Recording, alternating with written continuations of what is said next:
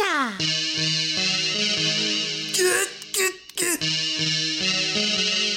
over here!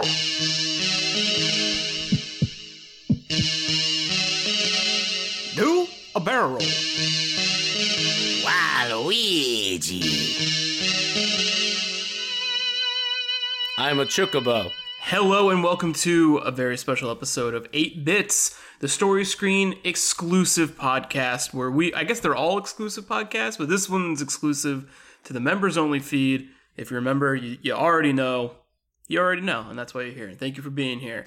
8 Bits is the podcast. My name's Robbie. I'm joined by Mike Burge. How you doing, Mike? I'm doing absolutely fantastic. How are you doing, Robbie? Oh, I'm doing very good. Thank you for asking. 8 Bits is a show where we talk about video game to screen adaptations. We talk about how bad they are, and sometimes we talk about how good we wish they could be. We're going along this journey now. We're a few episodes in. We did Mario Brothers. Stinky. The movie, not the games. In most of these examples, the movies stinky, but the games less stinky. We did Mortal Kombat, kind of good, not so bad. And now we're here to do Final Fantasy. Mike. Yes? What's your history with Final Fantasy? Love Final Fantasy. Every single one? All 16 of them? 15. I played Final Fantasy III. On the old Super Nintendo, had a lot of fun with it. And then I did not get a PlayStation until it had been out for quite some time. And the first, I always consider 7, 8, 9, and 10. Those are the final. When we talk about Final Fantasy, I feel like that era of Final Fantasy is kind of what a lot of people are talking about. The earlier games are a lot of fun, but I feel like, especially nowadays, they weren't easily accessible throughout childhood, depending on what you were going for. And, the graphics are kind of weird. The gameplay was a little bit more, I don't want to say adult, but a little bit more mature than like your random kind of jumping and hopping around and stuff. RPGs, and like that was my first introduction to that. So when I started playing Final Fantasy from like those main four, I started with Final Fantasy VIII because I didn't have 7, and I'd heard 7 was great. I played 8, and then I was able to get 7, played 7, then I played 9, then I played 10. 10, I think, is one of the greatest experiences I've ever had playing a game. It's just I was the right age. I had just gotten like a PS2 to be able to play it. It's great. The Waves, Titus. Waka. Blitzball. Blitzball. Right? I played the shit out of Blitzball, man. I cracked that thing wide open. Yeah. So when I think of Final Fantasy, I think of those games. And of course, I also think about one of the movies we're going to talk about today, which is Final Fantasy The Spirits Within, which was something that was on like HBO or Showtime or Cinemax all the time when I was a kid, and I would watch it pretty regularly. Really? Okay. Just because it was, and we'll talk about it more at length in a little bit, but, it was something completely different back then. Now there's, these things are all over the place, and they look a lot better. I still do maintain that for when that movie came out, it looks fucking crazy. To imagine that thing came out 20 years ago and it looks like that. And, it's essentially them just utilizing the graphic card that they have for the cutscenes in their games, and they're just making it full length and more immersive, more colorful, with a narrative attached to it, and that's it. That's my relationship with Final Fantasy. I like the games. 11, I think, was like an online co-op thing, which I've never been into, so I didn't get that. I bought 12. I played it for about 5 hours and brought it back because I didn't like it. And I've never gone back. I would rather, play one of the older ones, or as I have over the past couple days, been playing Final Fantasy VII Remake, which is a dumb title, but yes, not a dumb game, a very good game. No. Yeah, we'll get into it. This episode is mostly going to focus around Spirits Within, Final Fantasy VII Advent Children, and Final Fantasy VII Remake, because a better title for that might be Final Fantasy VII Adaptation. And in the spirit of 8 Bits, that's what we're here to discuss. But yeah, my history with Final Fantasy, you know, I'm a little bit younger than you, so I didn't, like, play... I think my first, like, time, like, playing a game and engaging with Final Fantasy is in Kingdom Hearts 1 and 2. Because back then, Kingdom Hearts was, like, the whole premise of Kingdom Hearts kind of before it got away with itself is that it was the blending of Final Fantasy with Disney. And that was kind of, like, the pitch of it.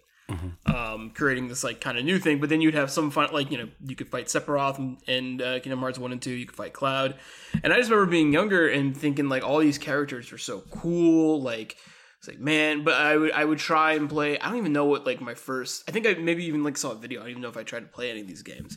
But I'd be like, I don't really know if I want to play that. Like, I want to play a game that's like Kingdom Hearts, where I'm hacking and slashing. You can upgrade stuff and shit like that. But when I was younger, I really didn't like turn-based games. Sure. Now that I'm a bit older, I do now, actually. There's, like, a lot of turn-based games that I really fuck with. But when I was younger, did not have the patience or attention span for it.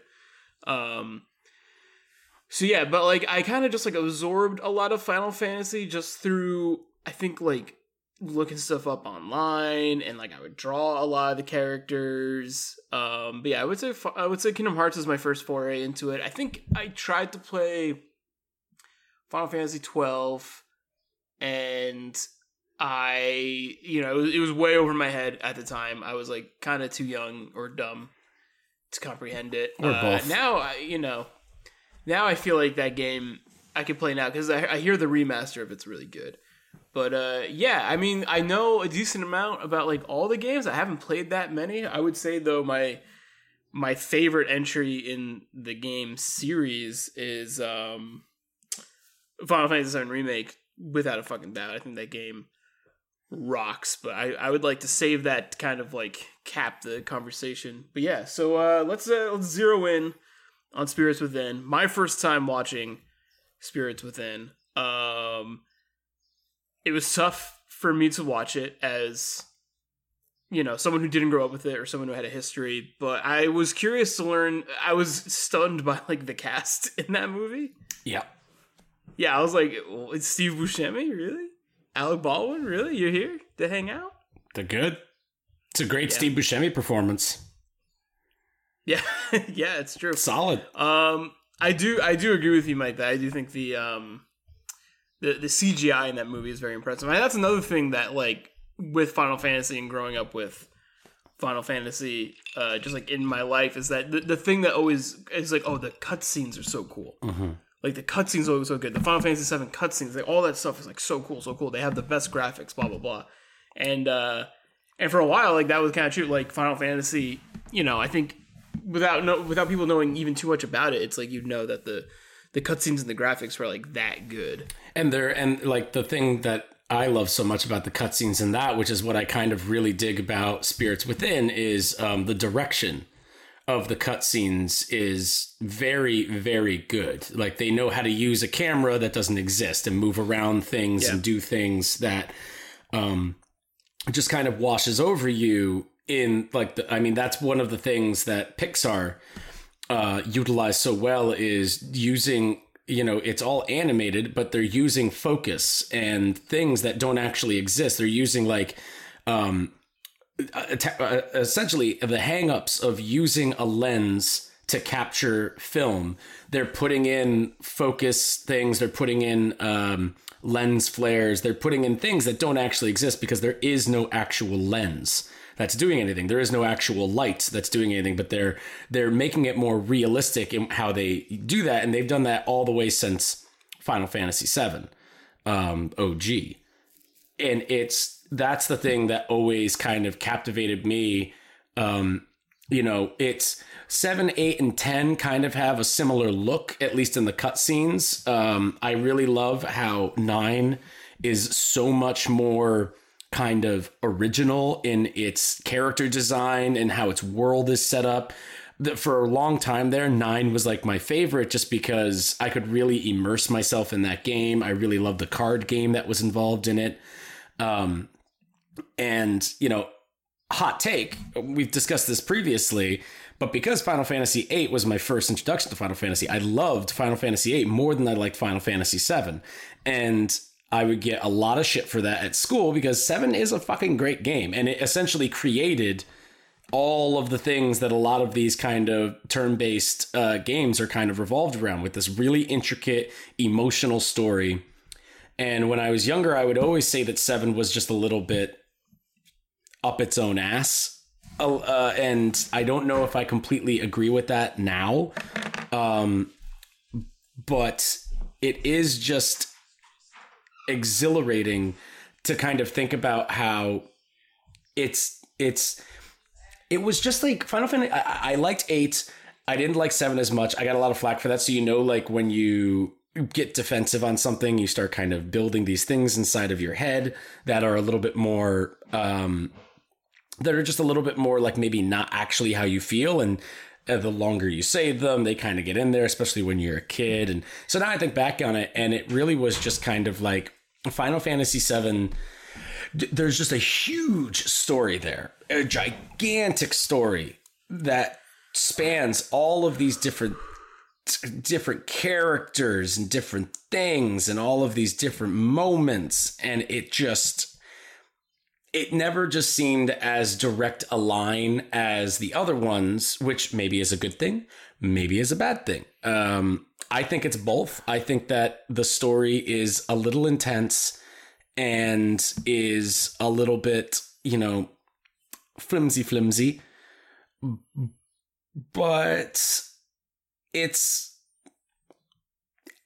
I don't know. Like, I'm playing the remake, and again, we'll talk about that later on. And I'm kind of like remembering all the things that really made it special. I think it's the characters, the world design, how people talk to each other, the politics of the whole thing. That's what's really interesting. But, you know, to try and just like bring it all back is, you know, one of the, obviously, yes, the major thing is that the cutscenes were just phenomenal.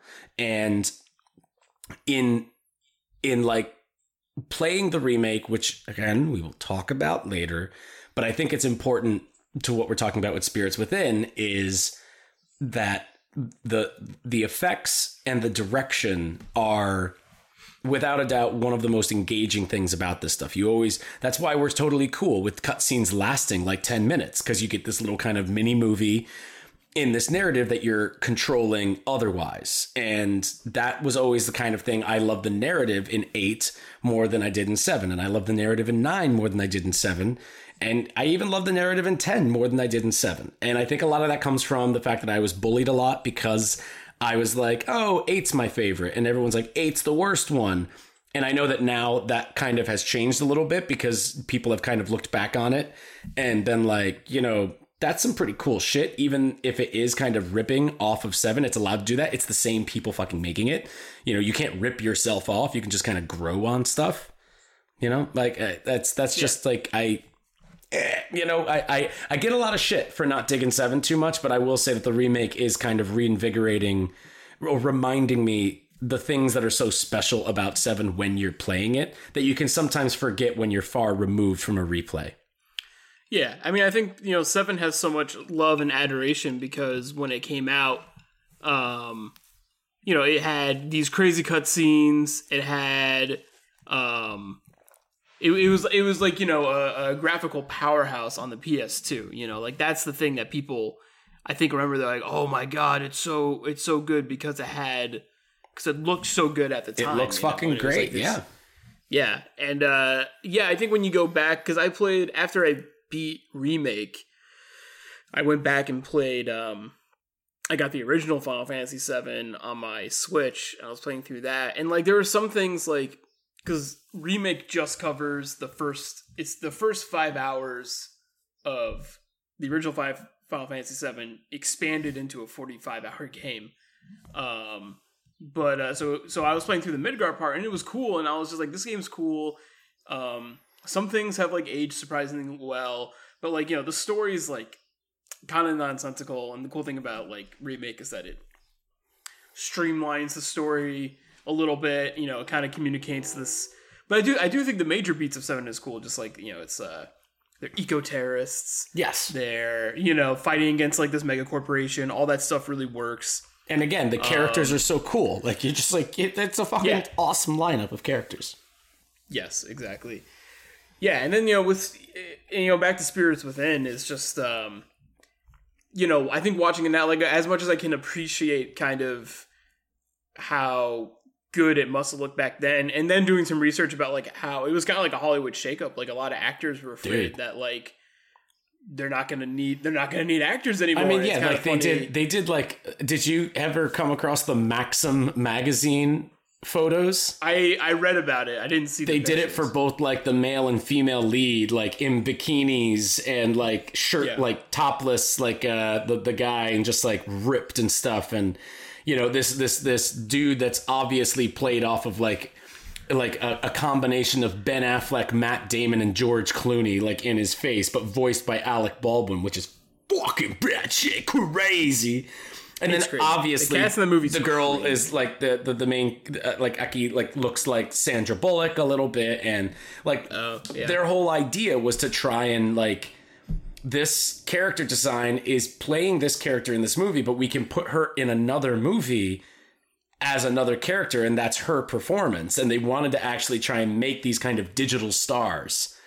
And I think that it would have happened in some way, at least for a little while, if this movie had been marginally successful, which it was a flop. It was not. Yeah, it was. This movie cost a lot of fucking money to make.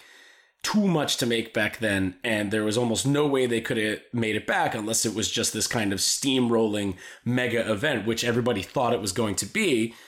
But I think the thing that you, maybe, and I are kind of tiptoeing around with Spirits Within is that the story is not good. No, it's not good. It I think I read that like there was like a huge part of it like cut or like not like made, or at least in the English version there might be like a big chunk of it that has to deal with like the main character getting pregnant or not. That's just like not in the movie. Okay. And like that makes certain narrative leaps a little weird, or like motivations a little weird. But yeah, the story is not good. But yeah, the design of the world and like, or just the craft behind making this all digital movie, you know, where I don't think, I'm pretty sure I watched the video the other day where like they didn't have motion capture back then. So like everything's like key animated in this movie.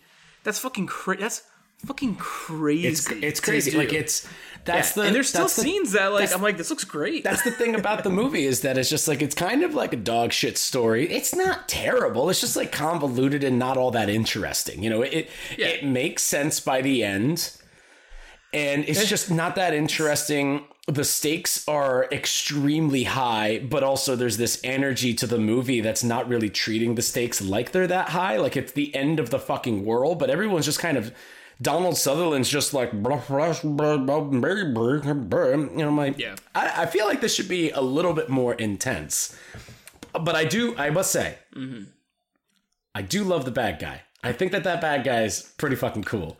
What's his name again? Ed Woods? It's James Woods from John Carpenter's Vampires, which we covered in the previous exclusive series. Yeah. Who is also the voice of Hades and Hercules, of course, and is not a very good person, and I wish he would go away. No. I do love that. I just love, like, the general, you know, like, the military bureaucrat character, and it's just played with, like, this guy is obviously a villain. He looks like a fucking villain. He talks like a villain. The entire time, and I do love, like, there's moments throughout it of, like, kind of, you know, superficial humanity, but like, I'll go with that because like superficial humanity is still better than not trying something, where it's just like, he's thinking about killing himself because of what he did. And, you know, his wife and daughter were taken from him. Like, he's got reasons and motivations and stuff, as simplistic and again, very superficial as they may be, in a movie where there's not a whole lot of interesting characters and just dynamics in general. The fact that the bad guy kind of has this somewhat complicated relationship with the events of the movie was, I always found to be like the most interesting stuff. I think he's got some of the best shots, like when he's like, you know, the ship gliding turns into the bullet in zero gravity, and you see he's just like clipping bullets out and stuff, and he's just thinking about blowing his goddamn brains out. The movie has a bunch of little things, little saving graces every now and then, both visually, mainly visually, every now and then narratively, but not too often, that just make me at the end of the day go, you know, they tried really hard. You know, it's like the quote from Christmas Vacation. He tried really hard, Grandpa. So do washing machines. But it's like they tried really hard and like I can see it. And it's just it was not baked enough, because maybe they weren't putting enough energy into it because it wasn't the game. And they're like, people are going to sit with this thing for an hour and a half. They're in, they're out, it's over. With a game, you're playing this thing for like 40 plus hours. You got to make this story make sense. And you also have time to kind of flesh it out. And I think that might have been their biggest downfall, is that they were playing in a sandbox that they were used to having so much more room. Yeah. I think also, like, you know, the priority is probably like, what can we make that looks cool that we can make on a budget? Like, you know, it's much more like they're going for style and what looks cool in this digitally animated world. I think it's crazy to think about this movie in context to, like, you know, when you think about the fears that like actors are having that they're going to be replaced by these all digital versions. And then, you know, now you look to the future and, you know, for the most part, you see actors and like digital technology really working in tandem, you know, like from Spider-Man's suit in most of the new Marvel movies, like he's wearing like not a green suit, but like a mocap suit the entire time. Like the suit's just added onto him, you know? So like it's kind of crazy to think that like we haven't really gotten to the point where we're replacing actors, but instead we're just kind of like space jamming everyone. Yeah, you know, where you're just like adding in the CGI into the real world and just like making it work. And I think that's kind of interesting. And then, you know, when we do see these like CGI movies, there, for the most part, like when you think of a CGI movie, you think of like a Pixar or something, like an all digital film. You know, it's so stylized. It's not really going for realism. You know, something like Soul is not really going for realism necessarily. You know, there are times where, like, you know, they add particle effects and stuff like that and make it look realistic, but it's to service a style. Whereas, you know, I think this movie, it's like, you know, it's not trying to look realistic where it's trying to look like it's on Earth, but it's trying to look realistic where it's just like it's on this other planet and it's like very believable. Yeah. And I, you know, correct me if I'm wrong, but like I think that it looks really, like, again, we were saying it looks really good, but I think like the character design in it and how it's like, so I don't think it ever falls into uncanny valley territory where it's disturbing. I think there's just there's a little bit there, which I think just might be like the costume designs and the world around them, where it never creeped me out. That might have been different 20 years ago when it first came out. But like, you know, when you see, you know, like Leia at the end of Rogue One, and you're like, ugh. There's something off-putting about that. You know, you get that uncanny valley thing where your brain is like, that is not a human. It's pretending to be a human. I never got that in this. No, because it's still like anime. Exactly. Right? Like, they still like our little anime. Yeah, exactly. It's like you don't get that. There's a slight, you know, it's not as aggressive as 7, 8, and 10, where like they're kind of look exactly like us, but there's a slight cartoonishness. It's in the eyes mainly. And then 9 is completely just like, you know, they're doing their own thing over there. Which I love. This one, like, they are trying to make these characters look like as close to human beings and human facial expressions as possible. But I feel like there's a step too far that they're not taking purposefully to avoid that kind of discomfort. Whether that was intentional or just limiting at the time, I don't know. But watching it, I was just like, it's a cartoon. And maybe it's because I become desensitized to that kind of thing, you know, now where it's like we get a lot of stuff like this that looks pretty real. Well, now it's been so much, I think, distant. I think when it came out, like, you know, it came out and people were like, this looks so realistic. It looks so cool. I'm not really sure what's going on. But if you watch a clip of it, you're like, this is impressive. Now it moves to the point where, like, you know, now it just looks like an older... Like, it's aged. It hasn't aged as, like, bad as, like, other digital things from the year that it came out, you know? You haven't had a chance to watch Love, Death, and Robots. Or Love, Death, and Robots on Netflix. I have not. Yeah. The The CGI in that show, and especially the second season that just came out, which I think is actually a lot better than the first season. They're doing some CGI that's like trying to do it, it's honestly like there's so many of it where it's like oh, it's like Spirits Within 5 times over. like you know, they do, it's very, it feels very like what Spirits Within is trying to do, but they're doing it in these like vignette style like shorter pieces. Sure. And some of the CGI in those shorts are fucking bananas. It's crazy. I thought you froze. No, I didn't freeze. I thought you were going to continue. Sorry. No. Yes, I agree, Robert. I have not seen the show, but from what I have seen in trailers, it looks hashtag fucking crazy. Hashtag. Spirits Within is not a great movie. I like it probably mainly, and I can be honest about this, for nostalgia reasons. I used to watch it a lot when I was a kid. I was remembering things as they come back. I think that there's a bunch of set pieces in it that don't make a lot of sense, but are still cool nonetheless. I love the whole escape, you know, from like the city and stuff like that. Once like they've accidentally been let in because they didn't understand that they are spooky ghosts and that they can live in places that no living thing can. Seems pretty obvious to me that they're ghosts right from the beginning. I feel like somebody would have stumbled upon. They're transparent. Transparent. Yeah. They're call moving them through things. Yeah. I don't know. And again, this is stuff that I think can get lost in a lot of the translation of everything, because let us remember that this was made by a Japanese company. It was made by the people that make Final Fantasy. It's pretty much the exact same team coming on over from the top to the bottom. And one thing that we know about translations in certain things is that, you know, certain things have a little bit more of a mysterious weight to them than a deliberate translation into English, which is just like phantoms. You know, like it could be something a little bit more fluff, perhaps. Yeah. I've, you know, especially Japanese is a very, without trying to sound like a douchebag or anything and saying that I lived in Japan for a couple of years, so I kind of know what I'm talking about, but I don't. I also don't. There's like a poetic structure to how Japanese sentences are kind of formed, at least formally. You know, if you're just talking, you're just talking. But when you're writing something that is going to be produced or something like that, there's a flair that's in there where things mean different things, and it's all about how you structure them and how you say them, and what, and you know, there's a lot of like, you know, a lot of people make fun of like, you know, the mannerisms and the grunts and like animes and stuff like that. You know, Cloud in Final Fantasy VII Remake, which I'm very happy that they put it in there. He's constantly going like,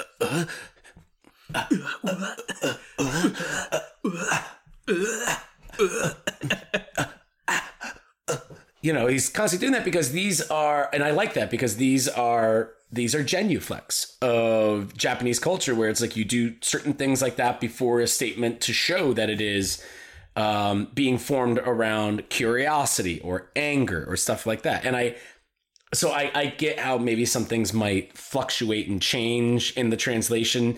I'm not exactly sure what their intentions were. I think this was completely made to be like Hollywood actors in there doing it.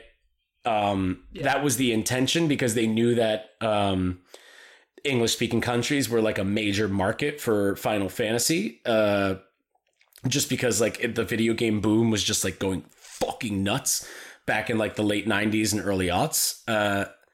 So it's just, there's just like little tiny things throughout the movie that are just like, that's fucking stupid. But there's also, I think that there's not as much cool stuff, but the cool stuff is really cool that it kind of evens out for me. But the movie boring. The movie, not fun to watch all the time. No.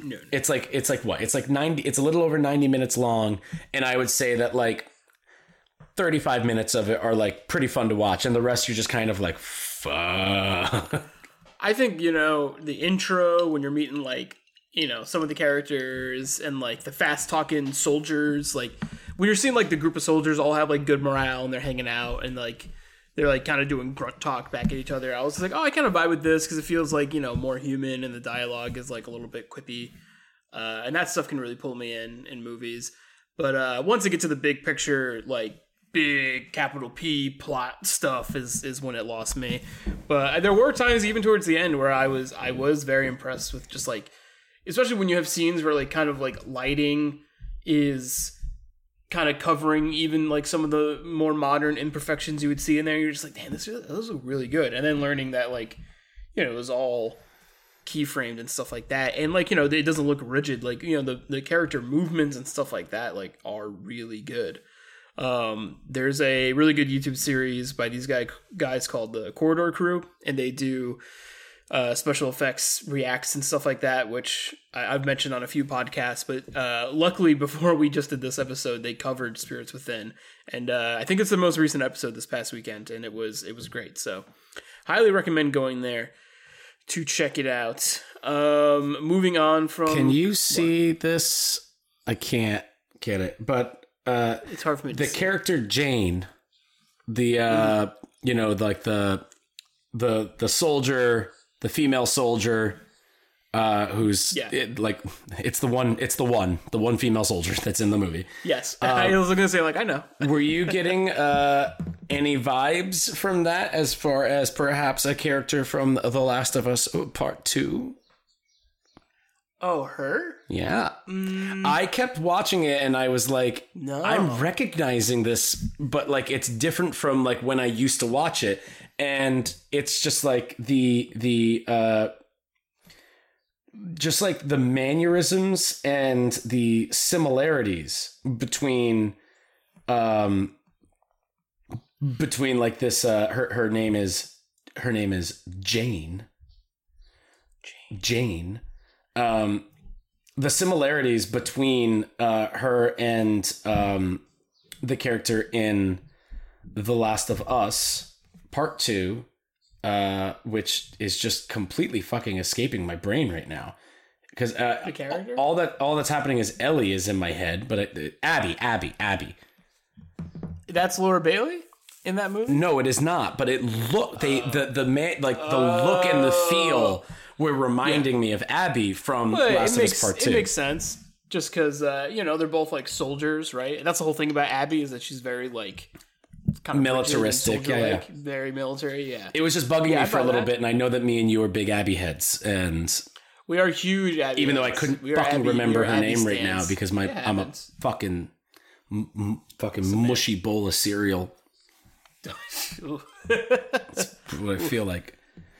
So moving on into Advent Children, I think you and me, Mike, had a little bit of like flip-flopped opinions as Spirits Within didn't have a ton of nostalgia for, wasn't very into, kind of appreciated it. But Advent Children I had a pretty good time watching, whereas for you, I think you were a little less hot on Advent Children. Did a thing that I don't like doing, which is I did not like the movie that I was watching. I was watching it for 40 minutes and I was fucking bored. It was like my brain was being pushed out of the back of my fucking head.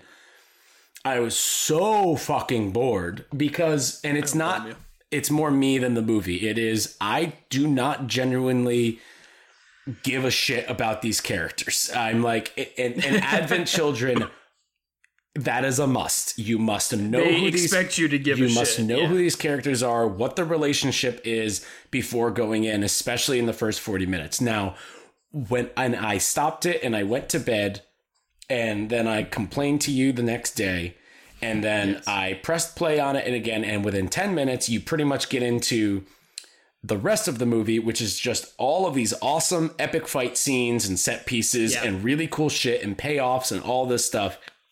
I was just very bored by the world building and stake setting that was just taking extremely fucking long. The rest of the movie is so much fun. I had a blast watching it. It was really fucking cool. It was an awesome sequel and a continuation of certain stories. I had a blast with the rest of it. It's just that first like 40 minutes, man, was just like, oh, for the love of fucking God. It really takes the time. Did you watch the dub or subbed of that one? Subbed. Subs? Yeah, me too. Yeah. Yeah, it was good. I'm glad I went with that version of it. Yeah, I think that Advent Children is really, I think, my first, besides Kingdom Hearts, Advent Children was my first big splash into Final Fantasy. And I remember as a kid watching, being like, I don't really fucking get what's going on. I don't know who these people are. I know Cloud is. And then I remember I was like with my friends, and I think I was getting like so nervous watching it because it was boring and I wanted to show them the cool fight scenes. We would just fast forward to the cool fight scenes. So, and then, you know, I kind of grew up and like even have talked to people where I haven't seen it in so long and they're like, oh, I kind of like Advent Children still. I'm just like, that movie sucks. And then I played Final Fantasy VII Remake, so I had a little bit more context for, you know, what I had full context for the most part of what the story is leading into Advent Children. And after beating Remake and watching a lot of like theory videos and like, you know, Easter egg hunts and things like that, I even had more context for like Final Fantasy VII Before Crisis, Crisis Core, the actual original game story, and now Advent Children. So watching it this time, I was a little bit more into like the lore aspect of it and the setup aspect of it. I still like, you know, definitely felt some of the fatigue going into it, but yeah, I think a lot of the action still really holds up. I'm assuming they're using the same technology that they spearheaded for Spirits Within in this movie, because it looks, there are parts of it that look really good. I wish that we waited, like, I wish we had a little bit more time, because I know the I think the 4K version of it just came out, but I just watched the HD version. It looked cool. I would have liked to see it in 4K, because I bet you some of it would really pop. But yeah, I enjoyed it.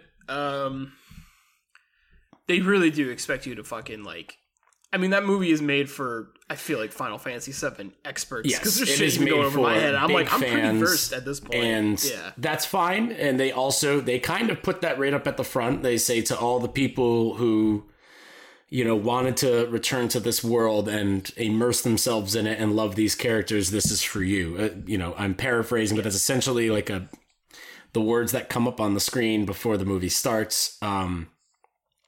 The biggest issue with Advent Children that I have is also the biggest issue that I have with Final Fantasy VII, which is that it just really takes itself too seriously. I think that it's just, it needs to lighten up a little bit and be like, it's just, it's cool to be intense, and it's awesome to have cool things going on and doing these things. But I just, sometimes I'm just like,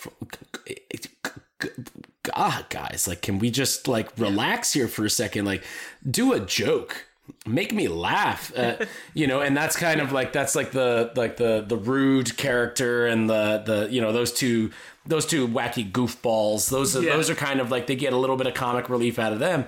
But for the most part, Cloud is just like, so just, he's so fucking sad all the time. It's like, yeah, sad all the time. I do think Remake does that way, like, does it way better. I do think Remake kind of like fixes that issue, because there are times where there's like a lot of really solid brevity in Remake. And then I've already noticed that too. You got your little Poochie. You got your little Poochie doing some stuff. Yeah, my girlfriend went to work and she gave him to me, but he gets nervous when she leaves. Come on, buddy. Relax. It's okay. That's fine. This is what people sign up for the exclusive content for. Like, this is the inside look. They get to hear my dog freak out. Yeah. What does he think about Final Fantasy? Oh, he doesn't give a fuck. Yeah. He's been watching me play Ratchet and Clank. So I think that's cool. He kind of looks like Ratchet a little bit. He does. Yeah. He's a little lombax. Yeah. Perfect for an audio medium. Yes. Yes, well, if the listeners didn't know, his name's Mister, and he looks like a Lombax. He's tiny, though. You're wiggling around. Oh, wow. Whoa. Yeah, he freaks out when she leaves. It's fine. I think it's fine. It's fine. You know? Great. Advent Children.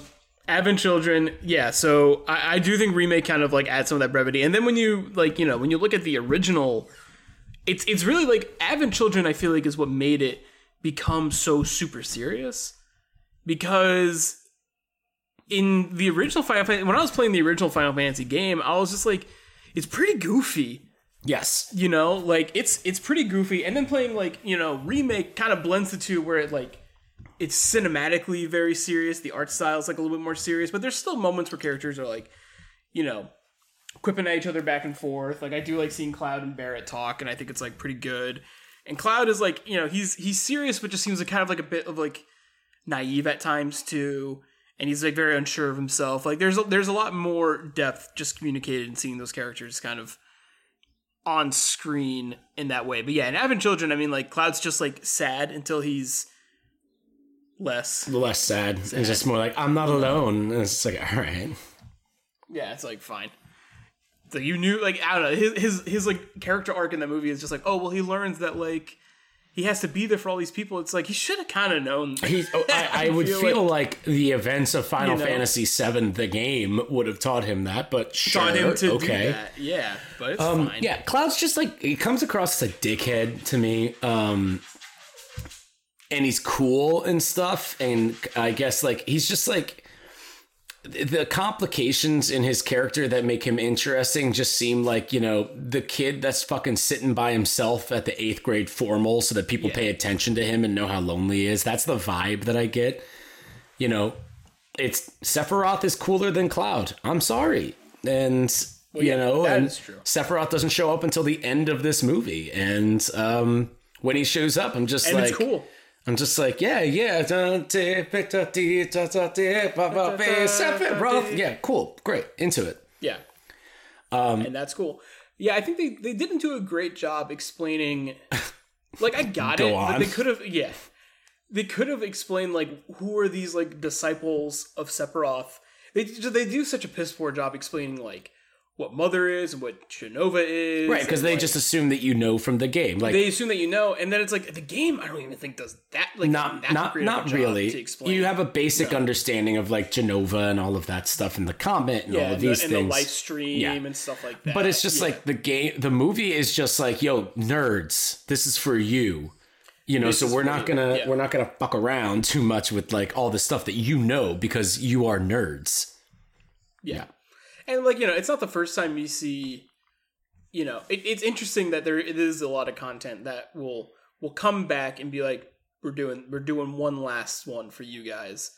And, like, 7 is a weird one where it's like, you know, the main game was untouchable for so long. They didn't remake it until they kind of could do it perfect. And even now they're doing it pretty good, but in a weird way.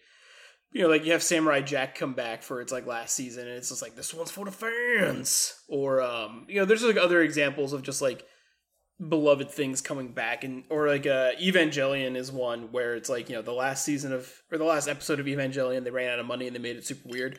So then they come out with the movie, and the movie's kind of weird, but it's like, seems like exactly what those people really fucking wanted. So here you go. Yeah. So, you know, Advent Children is for the fans. I think any really diehard Final Fantasy VII fan, you know, really remembers that movie well and really likes that movie because it was like an event when it came out. Like, for me, it's like, I think it's cool. I've grown to kind of like it more now that I have more context, and now that I'm like super into Final Fantasy VII Remake, I enjoyed it more. Totally. It's kind of crazy how, like, they look very similar as far as, like, the updated character designs, even though, I mean, Advent Children came out in, like, what, 2005? Yeah, I think so. Yeah. Fun story about Advent Children. In 2005, I was living in Japan, and Advent Children came out, and I bought it on DVD, and I put it... Assuming it was a big deal. It was a very big deal over there. So I bought it. I... in the military, not a great idea to hold on to DVD, like, cases and stuff. So you have binders that you put them all in so that you can, you know, they don't take up too much space because you only have so much to use on a boat. Yes.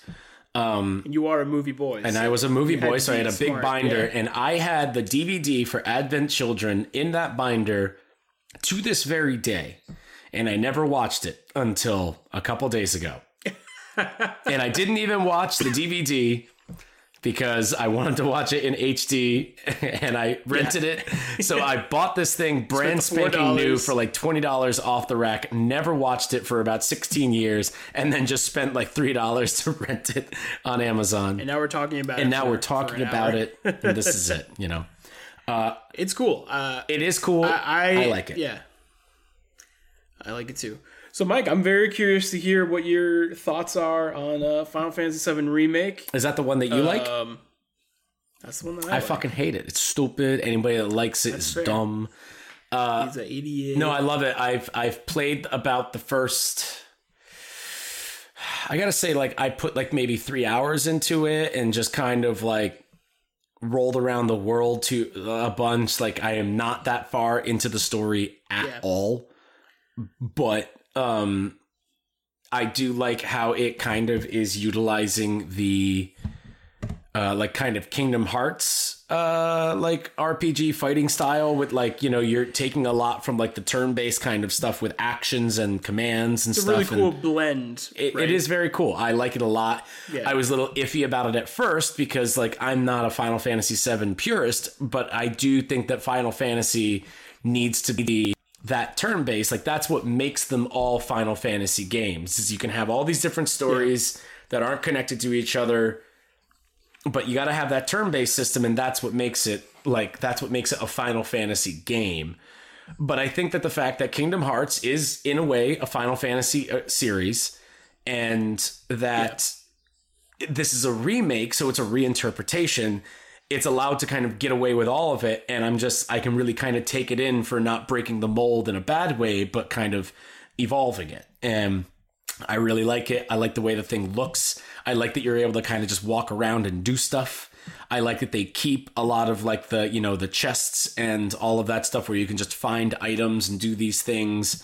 I like how the music is the same for certain things, but just updated. Liking it a lot, and even though I in no way have the time to be playing a game right now, I'm probably going to keep continuing it and just kind of throw in an hour or so at it every now and then to keep in there. Time. Yeah, dude. I love that game. You know, I got it when it came out last year, and it came out, you know, peak quarantine. We were really like, you know, first like month or two inside.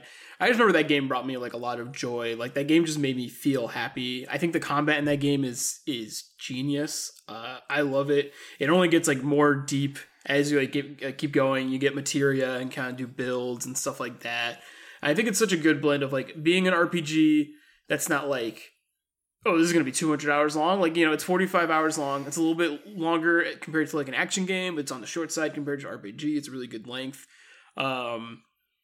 And, you know, I'm very curious to talk to you, Mike, you know, after you've beaten the game, because without spoiling anything, there are moments narratively that hint at this game is not quite a remake. Right.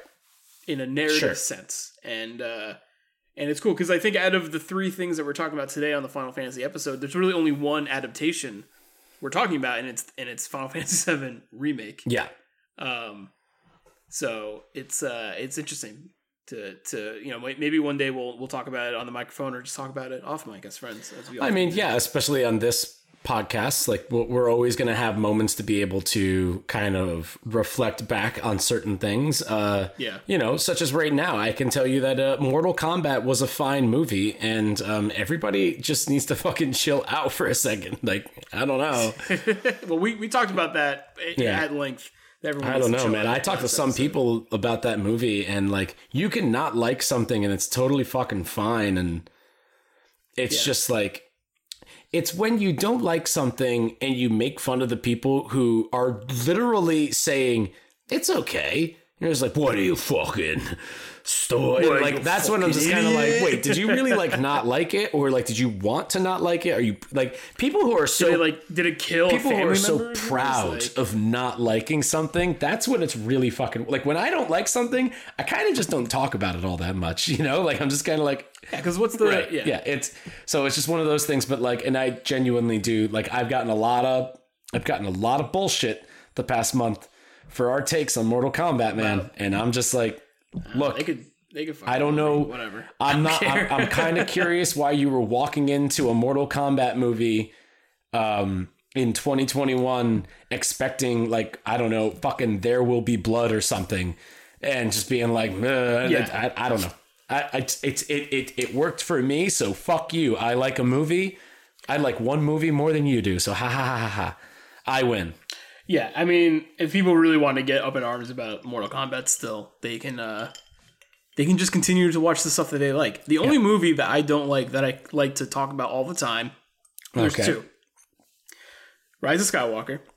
I don't like that fucking movie. And I'm going to tell people about it. And my favorite movie not to like is The Joker. Because I might secretly really like it because I talk about it all the time. It is my favorite movie to talk about how much I don't like it. Even though, like, I re-listened to our Joker podcast not too long ago. We're so tame. Well, because we were like, it's fine. This is fine. It's a fine film. Interesting idea. Kind of ripping some stuff off, but whatever. Those are good movies. It's just like, it's the fact that, like, people were just like, fucking, this movie is fucking groundbreaking. And I'm just like, Jesus Christ, I know it. What's insane? Yeah, it's like, all right. Yeah.